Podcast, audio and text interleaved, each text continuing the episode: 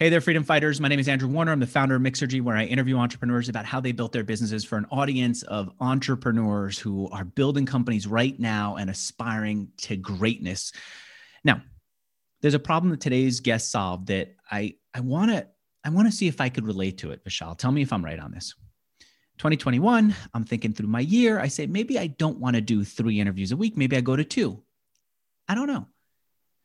And uh, immediately before I can let myself think whether it's right for my audience, whether it's right for my life to switch to two, the first thought that comes to my mind is Did I promise HostGator that I would give them three interviews a week? What did I promise to SEMrush? I sold them a whole year worth of ads before the year even started. Did I say that it has to be three? Now, for me, there are two ways to go about it. One is I can go and figure out what folder I put their agreements on my Google Drive, which is kind of a pain because I usually put it in the same folder, but sometimes not.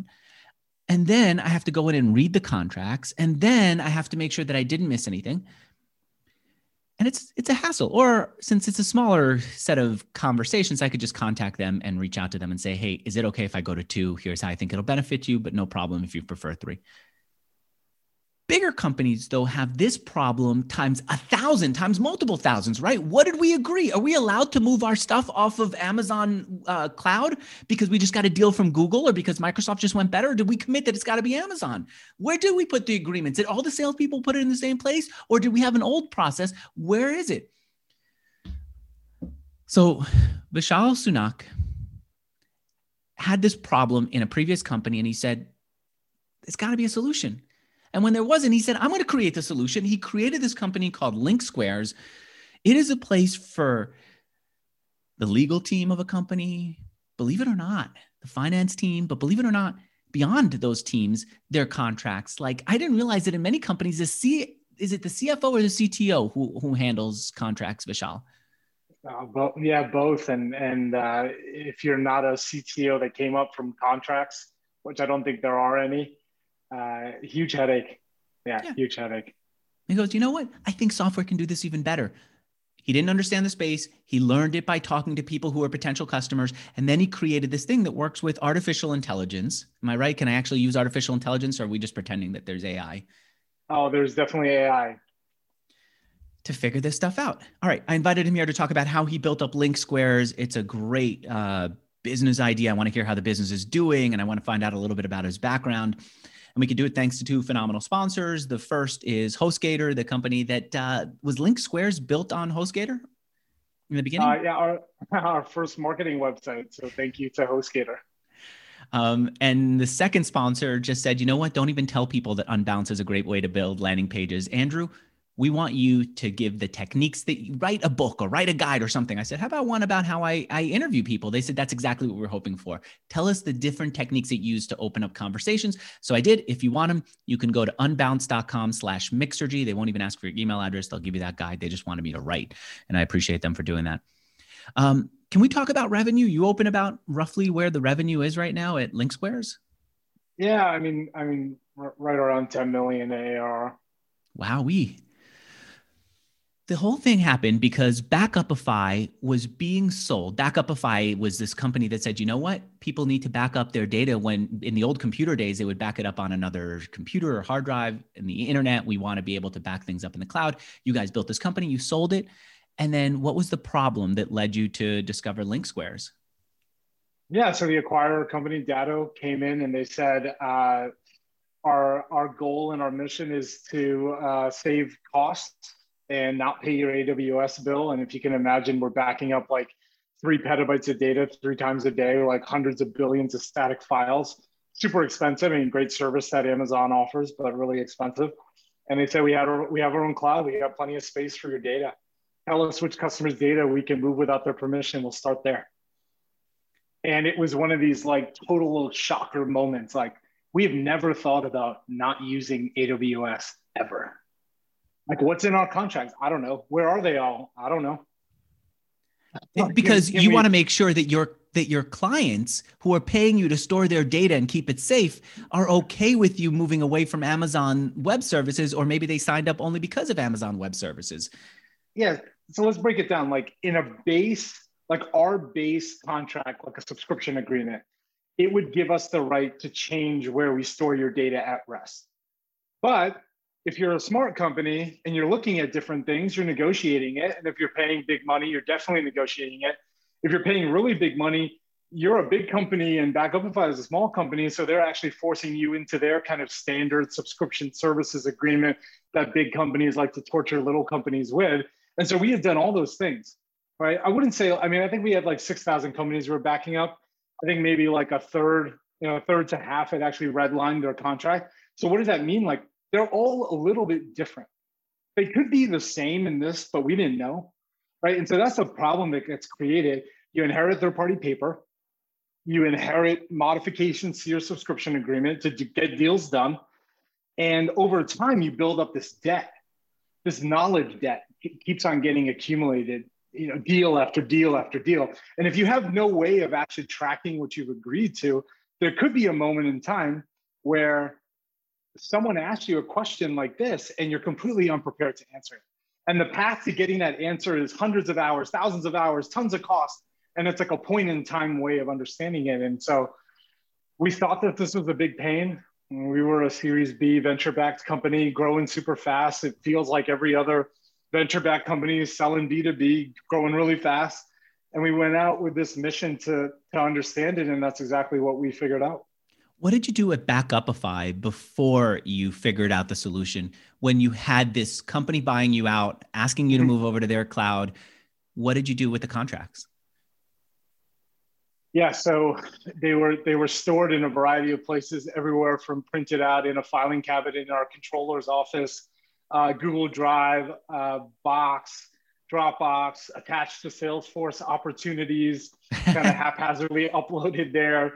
Uh, inside of Gmail accounts, you know, we were a, a, Gmail, a G Suite backing up service. So in old sales reps accounts that no longer works here were signed agreements. I mean, in a great way, we were growing super fast. In a terrible way, we were growing super fast and, and kind of keeping up with that.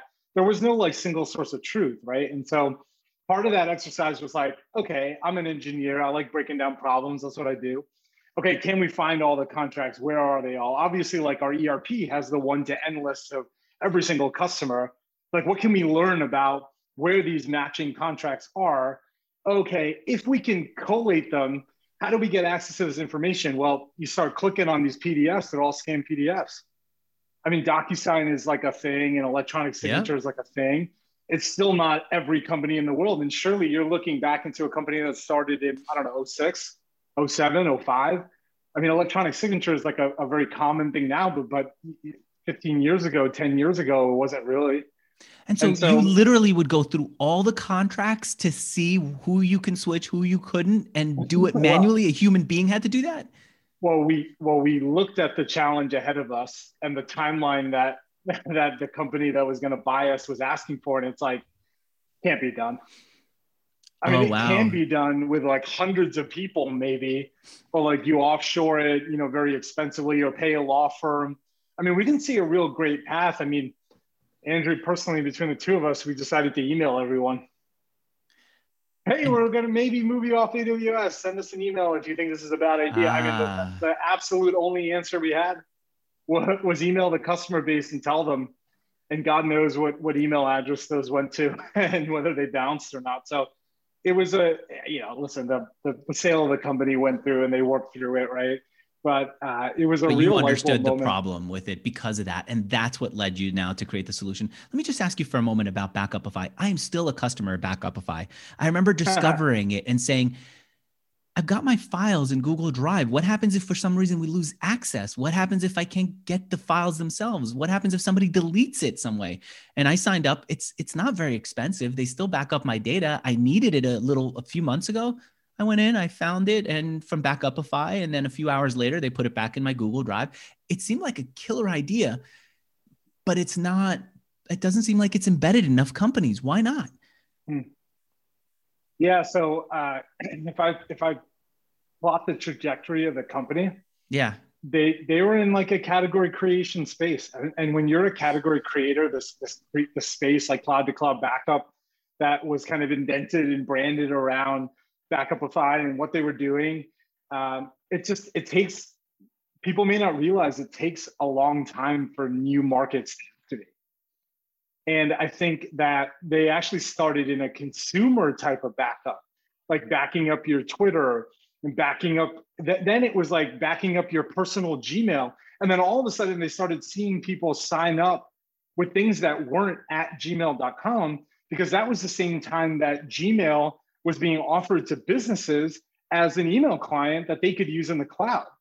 And so that kind of started to carry the way. So there was a lot of like waiting around and waiting for some of these innovations to occur. Now, smartly, they saw the opportunity when people were signing up for Backupify with not at gmail.com. And they were signing up with, you know, uh, you know, what are linksquares.com as a domain. And then starting to saying like, oh my God, you know, you check the MX record, the mail exchange record, and it's being sent by Google. That means that Google is actually the email ah, client. Uh, yeah. Bazinga, they're running on Google Suite. We can build a massive company here. But I mean, those things take time. I think I think people can undervalue like forging your own market, being a category creator, which I'm sure you've talked about with a lot of other people. Like it's so hard to be a category creator. Why? It, it because it doesn't well, feel like you're you're not in you're not inventing anything brand new with Backupify. You're just taking something from the old world yeah. and bringing it to the new world. In the old world, your email would be on your computer. If your computer got yeah. busted up for some reason, you'd want to have a backup of it so you have all, everything that you need. In the new world, it's all in the cloud. If something happens to the cloud, sure. you want to. But why didn't that translate? Probably number one thing in the early days was people thought Google would back it up, which they did and and they created like an archiving solution to like the vault product.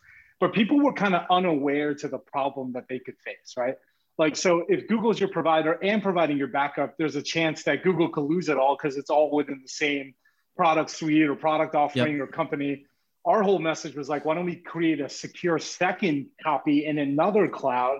So even if like google is having you know uptime percentage issues and you can't get the can't get the data or you have a holistic data set that it's yours regardless of what google chooses to do policy wise that just took a while. I mean ultimately it has to become like the cio on the cio's radar. They have to know that this is a problem uh. that it has to get budgeted. It has to and then all of a sudden like you know i'm there like 2013 2014 like you know things start happening. Like we start coming up we start being a budget item like oh my boss, I'm the IT manager. My boss told me that I have to explore explore uh, Google Apps backup. Like then, the strategy was we owned the organic page one rank on Google Apps backup, and maybe we still do Backupify. And then it was just like inbound leads just flying in, just uh. flying in inbound leads because because like people started to understand that maybe creating a secure second copy was a good idea. So I mean, great great journey, tons of fun some of the most fun that I've ever done. I see. So what I'm learning from you is it's it still takes a while for people to understand the problem when it's a brand new problem. And frankly, when it comes to backups, they might need to have a problem of losing their data, a really painful uh, issue, or maybe read about it in the news before it becomes enough of, uh, before they have enough awareness to go and sign up. And then once you get to the point where they are aware, customers come in, orders come in, yeah. it becomes easier. But then there's another issue in your space or in Backupify space, which was Google was starting to do a lot of this. They were becoming more dependable. They were starting to take on yeah. a lot of, of, that work. I, I um, mean, uh-huh. another way to think about it is if you had 100 conversations with CIOs, like when the company got started, maybe one out of every 100 would think that this is a problem and then another year passes and maybe it's 10 out of 100 and then another couple years passes and it's like 50 out of 100 and then ultimately what it actually became is like you know maybe like 80% of people were like i understand it. I know it. I'm looking for something. I, I know we have to solve this. It's now a priority for me. So i mean that okay. just takes time. It's just an evolution. It, it takes time before people are willing to spend the dollars and know that they have this problem right? It's activation of the market I still, by the way, love Backupify. And, and one of the reasons why I love it is mm-hmm. I just needed to move off of one domain to another domain and from Gmail folders to, to, uh, to uh, I guess they're, they're not calling it um, G Suite anymore. What are they calling it now? Works, workspace, I think. Workspace, I guess. But I needed to just move it around and Google wasn't making it easy. So I just said, I'll just go to Backupify. I'll get it all down from there and I'll move it where I want it to go. Um, you then said, okay, I see the problem because we worked on it at Backupify it's time for me to solve it. You didn't know the space enough. And so one of the first things you did was you brought in a co-founder, and then the next thing was to start talking to general counsels. Why'd you bring in a yeah. co-founder, and what were you looking for in Chris?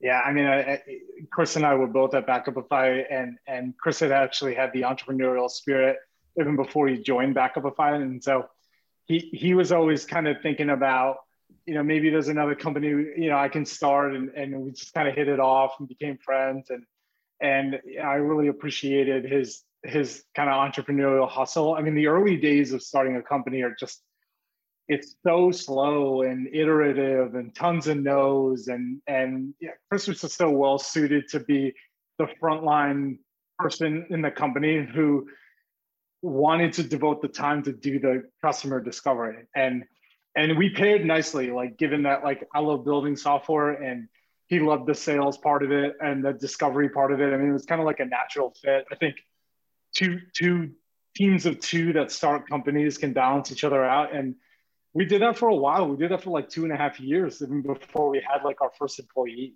And so this and, was you uh, building the product for that period. What was it? Tuesdays and Sundays? I think you told our producer. Wednesday nights and Sundays. Why yeah. Wednesdays and Sundays? What was special about those uh, we, days? Well, we were working full time. Uh, so so Wednesday night was kind of like middle of the week, like get getting through getting through kind of the early part of the week. We used to meet over um, near MIT at a little at a coffee shop that no longer exists, but MIT's guest Wi-Fi was the fastest around because like when oh, you yeah. when you don't have an office, you realize like you need really fast Wi-Fi, and so thank you to the good folks at MIT and their Wi-Fi infrastructure. Um, Sundays were a good day. Uh, you know, Sundays were a good day for us to, you know, convince our now wives, both of us, that uh, uh, we're going to go do some work together and and work on this idea. And so that's what we chose Wednesday nights and Sundays. And you just hang out and you would build, he would do what? He's a technical person yeah, so, too, right? Uh, no, he was actually more on the sales and the account management side. So okay. Um, when it was the decision whether we were going to continue to pursue it, Chris actually jumped first to go full time because he couldn't have the conversations with people outside of the work work at work week and the work day right to talk to a general counsel and, and show them maybe like a clickable demo or a slide deck you need to get into their work day. And I could build a product at nights and weekends. And that was fine. And so that's how kind of the two of us got got it off the ground. It was an incredible, incredible journey. Did you get into being an engineer because of Apollo 13, the movie? yeah, my, my dad is a is electrical engineering professor. And so I grew up with that. Uh, I, I always like tinkering and building things and Legos and disassembling remotes and figuring out what's inside them. Yeah, I, I, watched Apollo 13, I think when I was 12. And when the scene where they're like in space and the and there's an extra person and the CO is being uh, produced by the you know by the astronauts and it's going to eventually kill them and they build that filtration system with the air with all the kind of parts. I was like, man, that's awesome. I want to do stuff like that. Uh, and and it was like a natural fit. I mean, in that sense, I was lucky that I had a lot of exposure to it with my dad and and uh, kind of had a natural inclination to be doing that. Um, so it was a natural fit and studied under, you know, engineering in undergrad. Is engineering like that now? Does it? I, I know there are a lot of people who went into law because they would watch some law movie and then they go into the law and they say, "This is nothing like in the movies. I'm just sitting doing paperwork." yeah, I mean, I mean, every profession is sensationalized by TVs and movies. Um, surely, I don't work at NASA or JPL or something like that to, to be in the front line of building air. And I don't work in air filtration. So, I mean, I think, I think engineering provided a great foundation for just like general problem solving, right? No one's an, no one's an expert when they get out of undergrad, right? Um, it, it really, it really made me appreciate kind of that muscle of like solving problems, breaking down problems, kind of design thinking. Uh, and then, and then put me on a path where yeah, I, I went through a great undergrad. I went to Northeastern. So, so much of it is like practical learning through co-ops and, and kind of six month placements where I worked at a defense contractor. We were in the middle of Arizona testing weapons in the desert, like dropping bombs and stuff. Like wow. it was the wildest thing. I was like 20 years old. I was in Arizona doing field testing. I mean, some of that kind of it's all about the practical and the and the academic, right?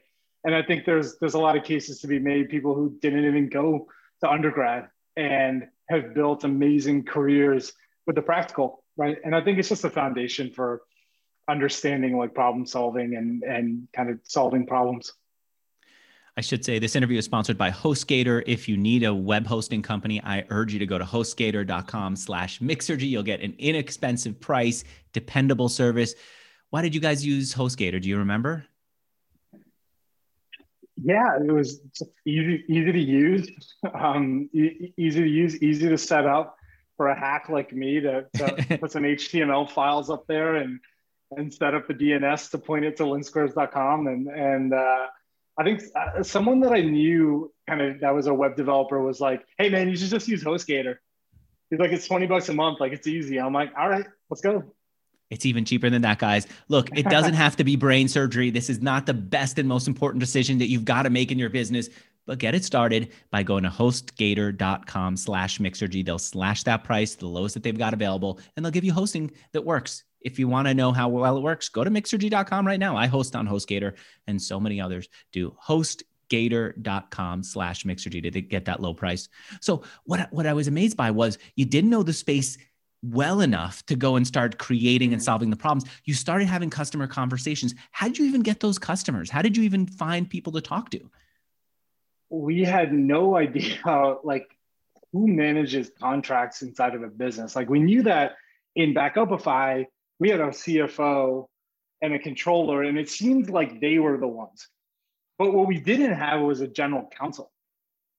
Like we didn't have a general counsel in house. So like I missed that whole part of the learning of like what a general counsel does. Conversations happened with some CFOs, people we knew. They kind of pushed us to like more mature companies, like bigger companies. They have an in-house dedicated lawyer whose job is to manage the legal function of an entire company and it was like, ding, it's the general counsel, but oh no, we don't know any of them. We don't know a single general counsel. Um, we we we had an assumption that companies that looked and felt like Backupify, so like tech companies, venture backed, could be great fits. Uh, we bought some some leads, uh, some some email leads, and we wrote a four email drip sequence and uh, and used the Tout app, which was acquired by Marketo. Tout app. Yep. And just started emailing general counsels with like, "Hey, I'm Vishal. Uh, I worked at a tech company. We didn't know what was in our contracts. Does this sound like you? Do you want to talk?" And I remember the first week we hit send on like I don't know maybe 200. Like this is outbound prospecting, right? That's the official thing. But um, when we hit send on the first drip, we got like 10 or 15 replies to the first email. I remember like high fiving Chris. I'm like, we made it, bro. We did it. You know, and, and man, how long of a journey? It's been hundreds of millions of emails, I think, sent after that. But um, that's how we got started, right? But all then, you were trying to do was say, Can I talk to you? I'm not even selling. Well, we didn't, we didn't really have anything to sell then. We were just trying to like, Hey, do you have this problem? And then people get on the phone and be like, Hey, what's going on? And we're like, listen, we're, we're, we're working on this company. Like we wanted to ask you some questions. Are you down for it? And they were like, yeah, absolutely. And, and mm. so it was, what's the problem that got them to respond to your email? It was some of the emails that we wrote around like, you just raised money. So like, did you have to do like part of your financing, read all your contracts and you have to do that. That's called a disclosure schedule you disclose this when you're raising cash with investors. You have to essentially show like, you know, top 200 contracts, the ones that are materially different. And some of them were like, oh my God, we just came off our Series C fundraiser, just raised $80 million. And it was such a headache because we didn't know what was inside any of these. And it was like, okay, yeah, this is starting to build momentum. And then we built a clickable prototype. So we can be like, you know, here's a, you know, let me show you a demo of the product. Like, it was kind of completely fake. It was just a clickable prototype. And like, push the, click on this button and they're like, ah, no, you don't want to see that. There's nothing there. It's like trying to steer them to the next demo. But we were able to get a lot of like iterative feedback. It's like a mock-up. Like, what, what did they? So what did they tell? What what did they tell you in the first calls before you built things up that you didn't know? Well, we were trying to understand like like do you have this pain? How do you describe it? How do you solve it today? What is the headache around solving it? And a lot of people were like, it's really painful manual review. Like we've got to drop 500 files down and I click and open them all individually. and it was like, whoa, eh, my my confirmation is true, and and you can't stop at just one. Like we we targeted like, can we have a hundred conversations with companies that we are essentially willing to burn? Like like some of great companies that we talked to, like unicorn startups that responded to the first email. I, I like joke with Chris now about it, and my head of sales was like, man, I, what what would I do to have this unicorn, you know, back on the phone now with all the great stuff that we have to offer them? But um, you have to be willing to make those bets you have to be willing to say, I'm going to burn a 100 companies just to learn. By burn, you, you believe, mean what? What do you mean by burn? Like, like it's not going to convert to any money. You're doing it for a specific reason to learn. And by burn, you, have, mean you can't come back to them later on as easily you as can. what you mean. I mean, you can, but you have to be prepared to like use them for the purpose of knowledge and not use them for the purpose of revenue. Right. Got it. And and like if if our like market sweet spot is like call it 700,000 companies in the United States that fit the profile of being a LinkSquares customer, 100 out of 700,000 is like fine. But you're not going to be able to get the rest of the 699 odd thousand until you know what the software is that needs to do and what pain point, and how to message it, and how to talk about it. So that's what okay. we did. So they're telling we you we're opening really everything up. You're learning the language that they use to describe it, and then you create that first mock-up. That's almost like that first version of the iPhone where Steve Jobs had a clear path that he was allowed to tap on the screen, right? Because if he yeah. touched anything else, the whole thing would break. What what did yours do? What was it that the first set of features that you showed off did? A really basic kind of repository um, some reporting capability. This was like pre AI, so like full text searching and just messaging around like, why don't we give you a single source of truth? Why don't we digitize scan PDFs to make them searchable and give you the ability to run like text queries, like two word pairs, sentences, phrases. Um, that was kind of like the minimum product experience that we started with. That's what all I got all around the. Uh huh. Sorry, go ahead. I, what I was going to say is all around the pain of manual review. Like, how can I give you a tool, Google like for your for your contracts, like a Google engine search for your contracts? That's how we got started. That's what I got from your conversation with Ari, our producer. That it wasn't brain surgery yet. Now it's just when I go to your site and I see what you're offering, it's just worlds apart from the beginning. But yeah. it's interesting how much the beginning does make sense on its own. You're saying a single place where all the contracts go, then a way to even take the non-digital contracts, the paper ones, right? You're basically creating a scanner and OCR on it, which you're not inventing, that's existed, and putting them again into that repository. And now an easy way to go through them, including find uh, um, with uh, uh, different search uh, abilities in there, right? Yeah, exactly. Like put quotes around phrases that really matter to make sure that all the words are put together in the search results. That's what we're talking about. That's that's yeah, it. That was it. And then what happened was people were like, I like the full text search, but why can't you just tell me what the effective date is? Why can't you just tell me if this contract has automatic renewal? Why can't you just pull out the ah. limitation of liability paragraph and just show it to me rather than me having to search for it? And then it was like, you know, light bulb went off that was like, this is an AI journey. This is like an algorithm that can read a contract and this is language processing, natural language processing. That's the subcategory of AI that we work in. And then we had to go and do this whole AI journey from scratch, which is like me reading about like how do you build NLP systems? Like, oh, okay, well, you know, you got to have the algorithm framework and you have the data processing pipeline, you got to label data. And it's like that's the entrepreneurial journey we've been on. It's just like discovery, work, discovery, work, fix problems, solve things, overcome. You, you know why in the beginning I said, is it real uh, artificial intelligence or not? Is because at some point AI became a magical like keyword for companies to use. Even yeah. if their clients don't know what AI is, they'll call themselves right. something.ai. Right. And you do have artificial intelligence. I think don't don't you even have it to the point where you help them write contracts? Am I right about that? Yeah, so our, our artificial intelligence and our Analyze product, which is our post signature product, um, it can read a contract and extract 60 over 60 pieces of metadata in five minutes. And what do you mean by metadata? What do you look? I, I saw this on your yeah. site, but help me understand yeah. it better. Yeah, so a piece of metadata is like the effective date? Who are the parties? Um, what is the assignment clause if you're in a change of control situation? Um, how many days do people have payment terms? And the way that it's listed, right? Then we create structured data. So we post process the extraction into like a structured data. So then you can write a report, you can run a report on a structured data. It's like, show me all contracts where automatic renewal equals true. Boom, here's the table. Got it. Right. And so that's the AI.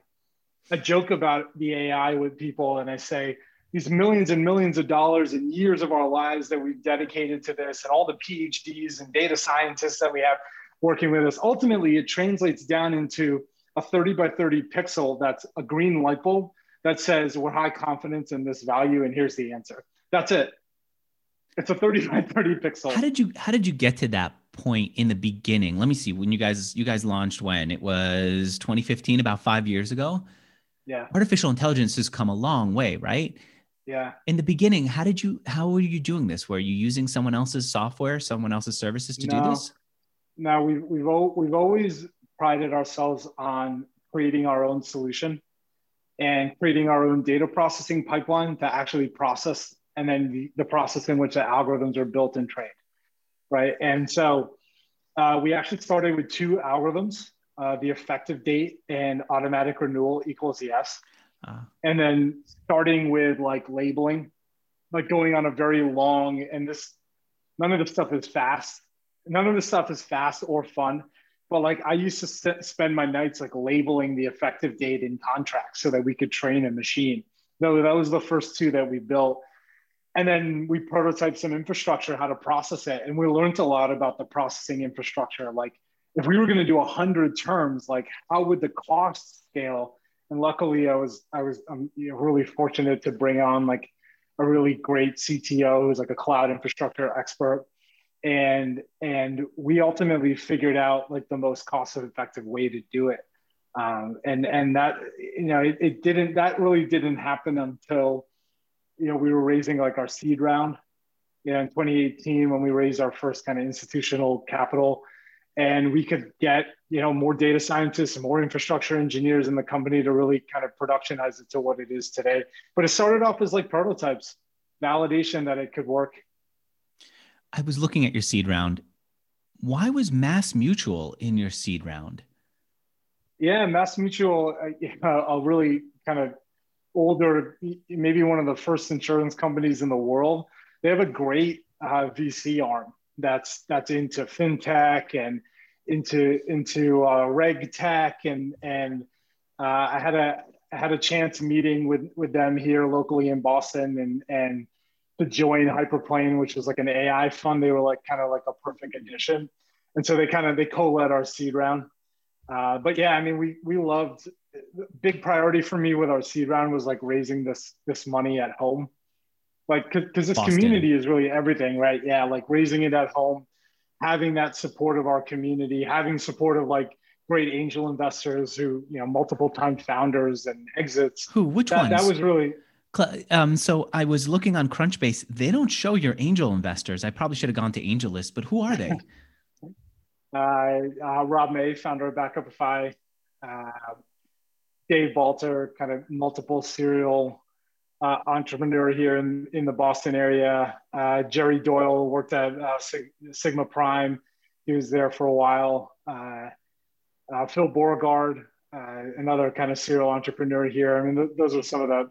What was your process of, for getting for getting for raising money? This was your first time, but you've seen the process a little bit, right? Didn't you with Backupify?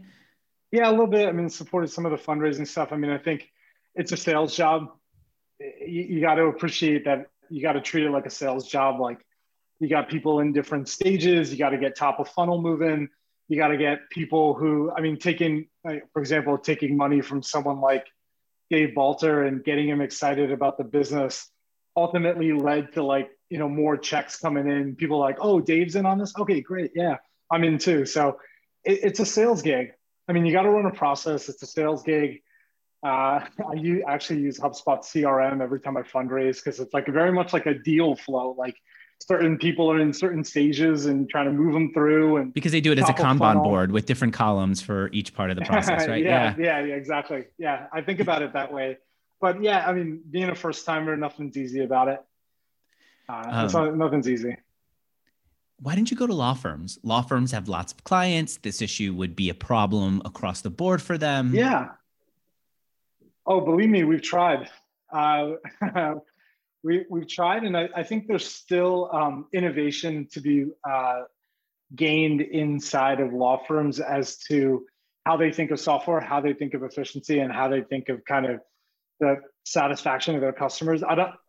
I think some of the, the, the way they make money, right? The re, some of the revenue model on an hourly kind of cost and an hourly basis is kind of working against my story of being more efficient. Uh, but yeah. I mean, we've had some great like referrals come from law firms who are kind of more tech enabled and they kind of see the future of like where in-house teams are moving to and the kind of pains that they have and trying to be like a value-added provider. So we've had like some great relationships with law firms that are like, I don't want to cut it a deal. I don't want a referral fee. I just want to make my customers happy.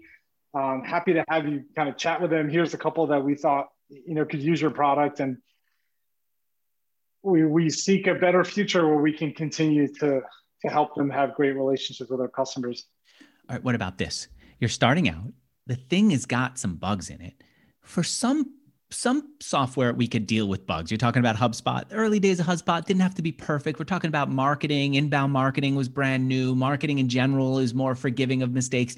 But when it comes to the law, right? If we're talking about making sure that we understand our contracts with our with our clients, there's very little room for error. how do you deal with that? I imagine you limited yeah. scope, but you tell me. Yeah. Yeah. It took a it, took a lot of people who are way smarter than me, especially like the PhD level, to actually understand that. I mean, this is the probability, right? It, it's not an absolute. It's a probability that this is the effective date of the contract and we can find it. And so we, we focus a lot on the intersection between AI and human and how we can provide transparency and build trust, right? That was one of the things that we talked about, you know, even back 2016, 2017, when we started the AI journey, which was really around the intersection between when does a human know that a machine made a determination?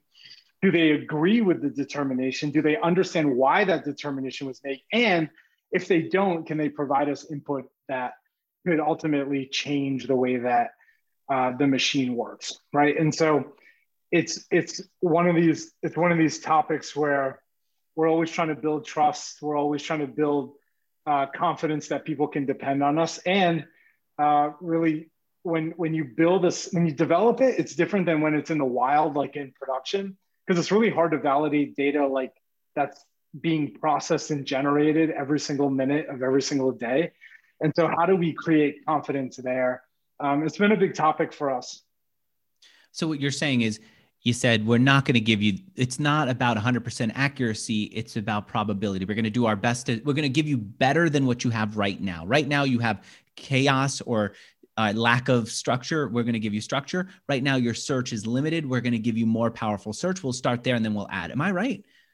Yeah i mean it's the same discussion about whether whether ai and robots quote unquote are going to take away jobs right our, our job is to supplement the humans make them more efficient get them access to information that's hard to gather um, with the best degree of accuracy that we can.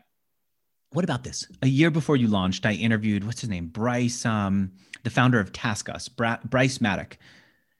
And I was joking because a lot of what was considered artificial intelligence back there back then was just his company with real people processing. So you'd pretend or companies would pretend that their software could digest the contents of a receipt, but it was really his people in the background ca- uh, typing it into a form.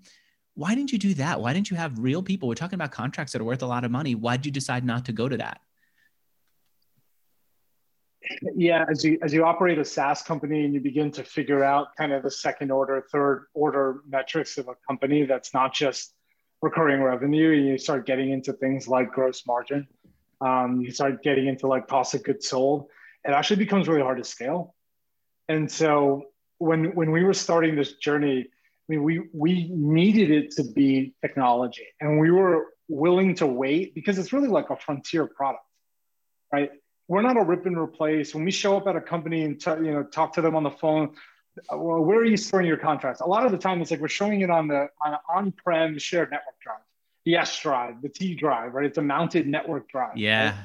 And so we knew that we are not like in competition with anyone but ourselves. And so let's go slower, let's get it right so that we don't have a big gross margin problem and we don't have a big cost of goods sold inflation. Um, when, when you start to do that, some of those things get really hard to unwind.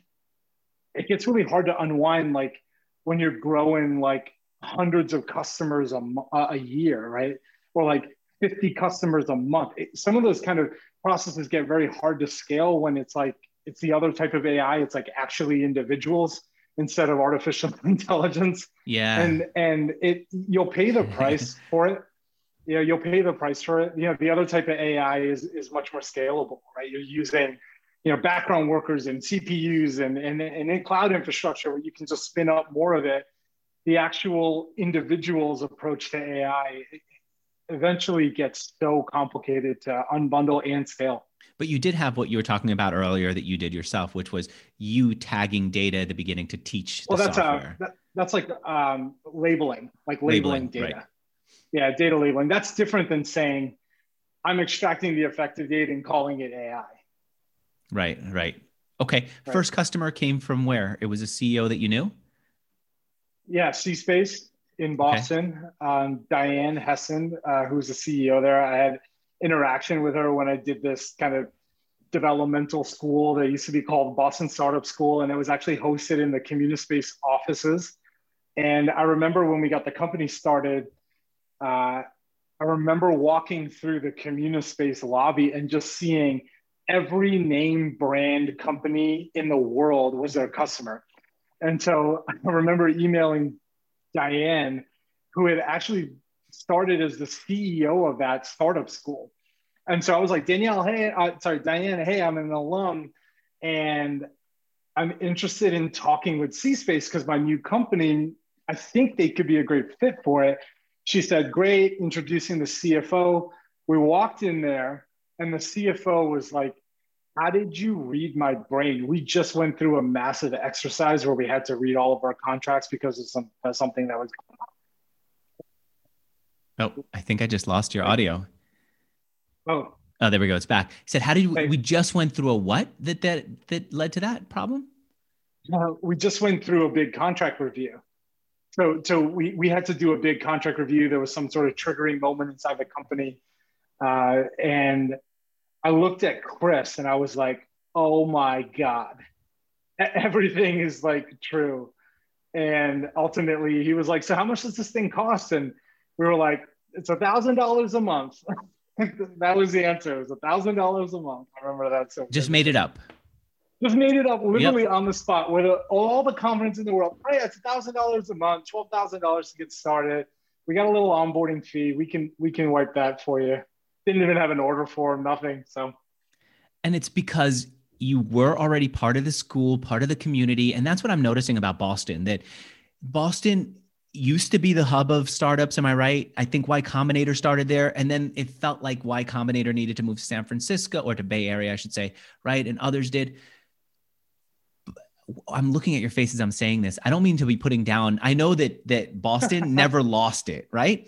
Uh-huh. But it felt almost like it had a chip on its shoulder. And with people like Dharmesh Shah, the Wistia team, and others, they created their own little almost community from scratch. Am I right? And there was this let's help each other out atmosphere. Yeah, absolutely. And I mean, growing this company and building it in the Boston area has been one of the most rewarding and kind of joyful things I have as CEO. And we're really proud that we're a Boston company because of that great community outreach and community support and great angel investors who have done the journey and great mentors that you can find and by the way, in downtown Boston, you can throw throw a stone and hit like 500 awesome tech companies like Datadog and Wayfair and Carbon Black and SessionM and DataXu, and, and there's just so much great community here. Um, I lens everything with like the B2B side, which I've always found to be like incredibly amazing. Then it's pillared by like company like Wayfair, company like HubSpot, and all the people who have gone through there, learned from the masters, then spread out into other companies. And it's just an incredible network effect, right? It's just yeah. an incredible network effect that gets created. And with the academia, right? Hundreds of the greatest universities are here, right? All kind of concentrated in a five square mile radius. The talent pool is unreal. Yeah, sometimes it feels like a distraction to get together with other people in a tech community. Sometimes it feels like it's more partying or more talking and less work. But with the right people, it pays off. I see it in my interviews. I see it in my own life. Don't you? I mean, you're you're obviously an example of it. Yeah. All right. So yeah. then that's how you got your first customer. The next batch of customers, from what I understand from your conversation with our producer, you just started cold call, cold emailing, and unlike other departments in a in a company, the legal department doesn't get a lot of cold emails. Doesn't get no. No. Yeah, I before I started the before I went full time, I had a I had a stint uh, in operations at a company InsightSquared. Well, you were doing sales the, for them, weren't you? Uh, I was doing sales ops, right? Okay. So I was doing operations. So, what does that mean, by the way? Well, it's it's just assisting the, the revenue team to be more efficient, use technology, data okay. tracking. You basically become like the right hand of the VP of sales. And so it was really interesting. I used to sit next to the VP of sales, Steve, and Steve would show me his inbox. He's like, "This is my inbox today of cold emails. This widget, that widget, this tool, this gadget." And I, and I was like, "Wow, it's it, incredibly hard to get your attention. He's like, yeah, all of these get deleted. Like, I don't care. Like, all yeah. these get deleted. And so when we were like, well, maybe an outbound strategy could work because, I mean, who's emailing the general counsel? Maybe law firms trying to be their outside counsel. You know, obviously they're getting emails, all the terrible ones with like issues in the company, but it worked. It worked. And we just stayed at it. You know, went from one, we thought we'd get one, and we thought we could get two, and we got two and by the end of year one we had like five what's some of the tools that you use as somebody who is actually in sales ops what what software did you use to help you close more sales in that middle stage of your development uh, yeah, I mean, a lot of Salesforce.com knowledge, kind of when the company is bigger and, and you have the reporting and and uh, you know, InsightSquared is definitely really helpful. It, you know, helps us track things like pipeline and and the flow in and out. And I, I still do a lot of work you know in Google Sheets, and I have just like having the Excel skill set, SQL, like things like that. I mean, we we we were we were well versed to kind of do this approach because I had worked in like two companies where like this is a big part of it, and so I had a good kind of acumen to it, which was a good skill set to have being a founder. You mean uh, enterprise sales? That's what you were doing before, and so yeah, just like just like not sitting back and expecting people to like come to your website and think this is the greatest thing ever, but saying to yourself, like, no one's going to give us anything. We got to go generate our own demand. You know, email is a cheap method to go out and, and find quote unquote pipeline and generate and build pipeline. So then that was that was the I call it the middle stage. I don't know if it's exactly perfectly in the middle, but that was your next stage. After that, you started getting more inbound. What did you do to get anyone to even think to think of you, to think of the problem, to look for you? Yeah, investing in content marketing, which is something that pays off like years and years from years and years in the future. It's something you have to invest into. Uh, and then kind of seeing referrals come in, like, you know, they were, some person was a general counsel at one company, then they left.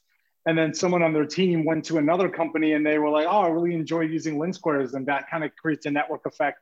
Even people who our all time record now is third job as general counsel bought LinkSquares three times like totally wild, like totally like beyond our imagination what could exist. And Here, it's funny. Here's why that's company- wild for me. I looked it up. There are competitors now. I put a screenshot of some of the competitors that I've got. Um, how are what are you doing to have them not say it's a fresh start, new company, let's look for brand new software, let's go with someone else? What do you do to stay in touch with your customers after they leave? What do you do to stay on top of what they need as you keep developing the way that you did in the beginning?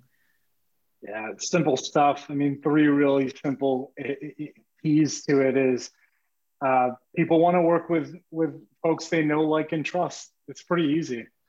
Um, they know you on a personal level. They know you on a business level. They like you. You know, you do what you say. You say what you do. You you've provided them the the product that you sold, uh, and then ultimately they trust you. But they trust you with their contracts. They trust that when they show up at a new company, they have a new CEO to impress, a new CFO to get budget from. That that we won't let them down. I mean that that is the key to it, right? I mean we're the customer is everything. Right? The customer is everything for us, truly. What do you What do you do? Do you still get on calls with them to see what the next problem is? Do you have a more automated way of knowing it? Oh yeah. So luckily now we're at the size where I have a, a brilliant success team and brilliant success leadership. Um, we actually do do kind of two things. We do a quantitative and a qualitative. So on the quantitative side, it's like understanding usage, like you know, have you logged in? Have you added files? Have you have you gone and checked out this feature? Have you gotten benefit of this? Are you opening up kind of automated emails that come out of the app? Like we know how you're using it, and then it's kind of the qualitative, like QBRs, check-ins, quarterly reviews, exec meetings, kind of talking new new products, new features, engage with them on webinars. But yeah, I mean, it's it's kind of care and feeding of the customer base and all things they need. I feel like we learned in school um, marketing. It was one of the classes in the uh, one of the business classes that I got to take as an undergrad at NYU. I wish that they would have talked a little bit about sales and not just marketing and and enterprise sales specifically because the beauty of enterprise sales is that you do get to build a relationship with your customer they do pay high so that it's worth the investment in time and that most people who are building software i don't feel like they have that skill we're still thinking of how do i put a website between me and my customer let them buy from the site who's a good person yeah. to learn that from is it aaron ross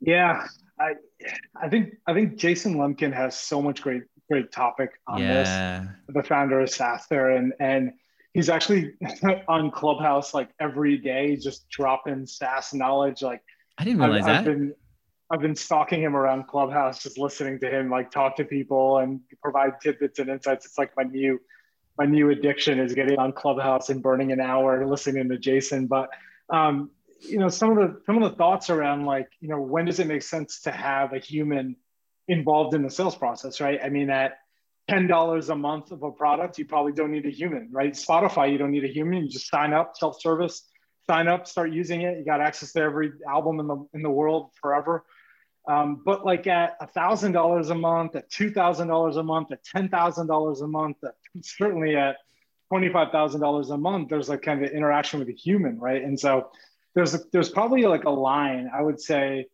you know above above six thousand dollars you're spending. It's hard to do it self-service.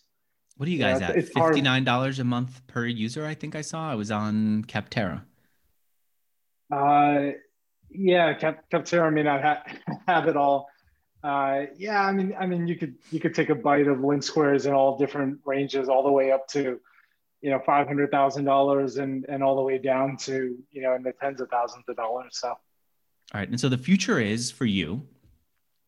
Uh, by the way, you have great ratings on uh, Capterra. I went to take a look. Um, the future is for LinkSquares. I imagine. Actually, you tell me. What's if we look out into the into the future that you're building? What do you see? What can you do for your customers?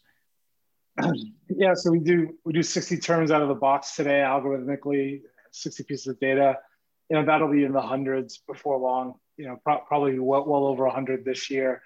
Continue to add that value. Um, we have a pre-signature product finalized now, and so finalized is like flying off the shelf uh, kind of a, like a lightweight pre-signature option for like contract assembly, drafting, and versioning, and approvals. And but this is for if I there. want to start create pre-signature, meaning I yeah. need to start. A, I need to create a new contract instead of going yep. to a template that we always use. How about we have something that's a little bit more built for us based on what we what we need. Yeah, some of that, and then yeah, some of the basic functions, just like you know, rinse and repeat, mutual NDA. You're using the same NDA over and over again. Where do you go and find that kind of a mm. template, right? And you know, we're stretching LinkSquares like far more into like the sales teams. And um, there's some big kind of announcements coming this quarter about kind of our, our commitment to that. So I'm, I'm really excited about that. Uh, you know, adding in adding in what we added in kind of this quarter, which is like really advanced dashboarding that that really provides that kind of holistic view of your contract data. And so, uh, I mean, the future is bright. I mean, luckily, with a cloud-based product, we're getting a lot of uh, push and tailwind from people who are like now they have to be a cloud right. user. You know, before you could maybe hold out if on-prem was still an option, not an option anymore. But what, so, what I mean, I'm seeing is something like this. Tell me if I'm right on this. When I'm at, when sure. I'm when I took a look at LinkSquares, here's what I see. I imagine right at the very beginning, salesperson closes a sale, needs a contract, can go and get a contract, and almost you take over the brain dead part of the of the of the lawyer's work, right? the part where they're just reassembling where they're not where they're not thinking creatively to solve a problem. You guys take that over. Contract signed it goes in the same place. Then there's a dashboard that allows management to know how many contracts did we sign basic stuff but more like um, how many of them are recurring. I guess you do that right now if there's ever an issue with like maybe there's a problem with north carolina law for something and and the client needs to know how many of our agreements relate to north carolina law where there's this issue right you know that Yep, absolutely. And then um, I tell people that we're like, you know, probably halfway through a data journey where the first step was like build a really amazing extraction capability to get the data yes. in a raw form. Then it's like, how can you dashboard it and provide summaries and insights? What comes next is like benchmarks. Like the thing that really kind of piques my interest about all this data, this hundreds of millions of points of data we're sitting on, is like we actually know what language is in vogue and who is signing what in their mm. agreements, right? Yes. Like if I could tell you that um, you are way below your peers on a certain provision like um, termination for convenience, like why are you signing up for this when actually the, the benchmarks of hundreds and hundreds and hundreds of customers anonymously, the benchmark is like X and you are way, below, way above that. Right. Right. That right. that sort of insight no one has. I mean, lawyers often talk about like what is market? Like this is market and that is market. And I think you should accept this term. And I think you should give me termination for convenience because that's market. And actually, because we've generated like hundreds of millions of points of data, I actually know that's not market. And like that's, that tool yeah. so like that's what gets me excited about all this data we're sitting on and yeah. we're gonna take. I can give you the ultimate paralegal that actually knows everything that is market in the world that's going into legal language to right. make you smarter to help you make better decisions right so your clients then have the knowledge of all these agreements that have been signed by companies like theirs and what is what is acceptable what they could push where they stand that's freaking exciting man. All right. I love that you called it, it LinkSquares. I find that sometimes when people have big visions for their companies it doesn't it doesn't translate to the name. The name is too narrow. This gives you it's almost like the lego blocks. I picture you as a kid where you got excited about lego. We're going to build this we're going to build that. You got the data now in blocks. What you could build now just is wide open. Yeah. Yeah it's it's legal tech is so hot right now. And i think it's the last department inside of a company that is awaiting their revolution to technology i think finance was the last one that did it with all the great subscription management companies and erps this is it. This is the last frontier left, right? And it's our job to elevate the status in the C-suite of the legal of the general counsel of the chief legal officer, so that they can be parity with their their peers in marketing and sales and engineering, where they have all these dashboards and insights yeah. and this widget and that report and that gadget, and like, we're, our job is to make them, you know, James Bond. We're the Q. All right. The website is it's just linksquares.com, right?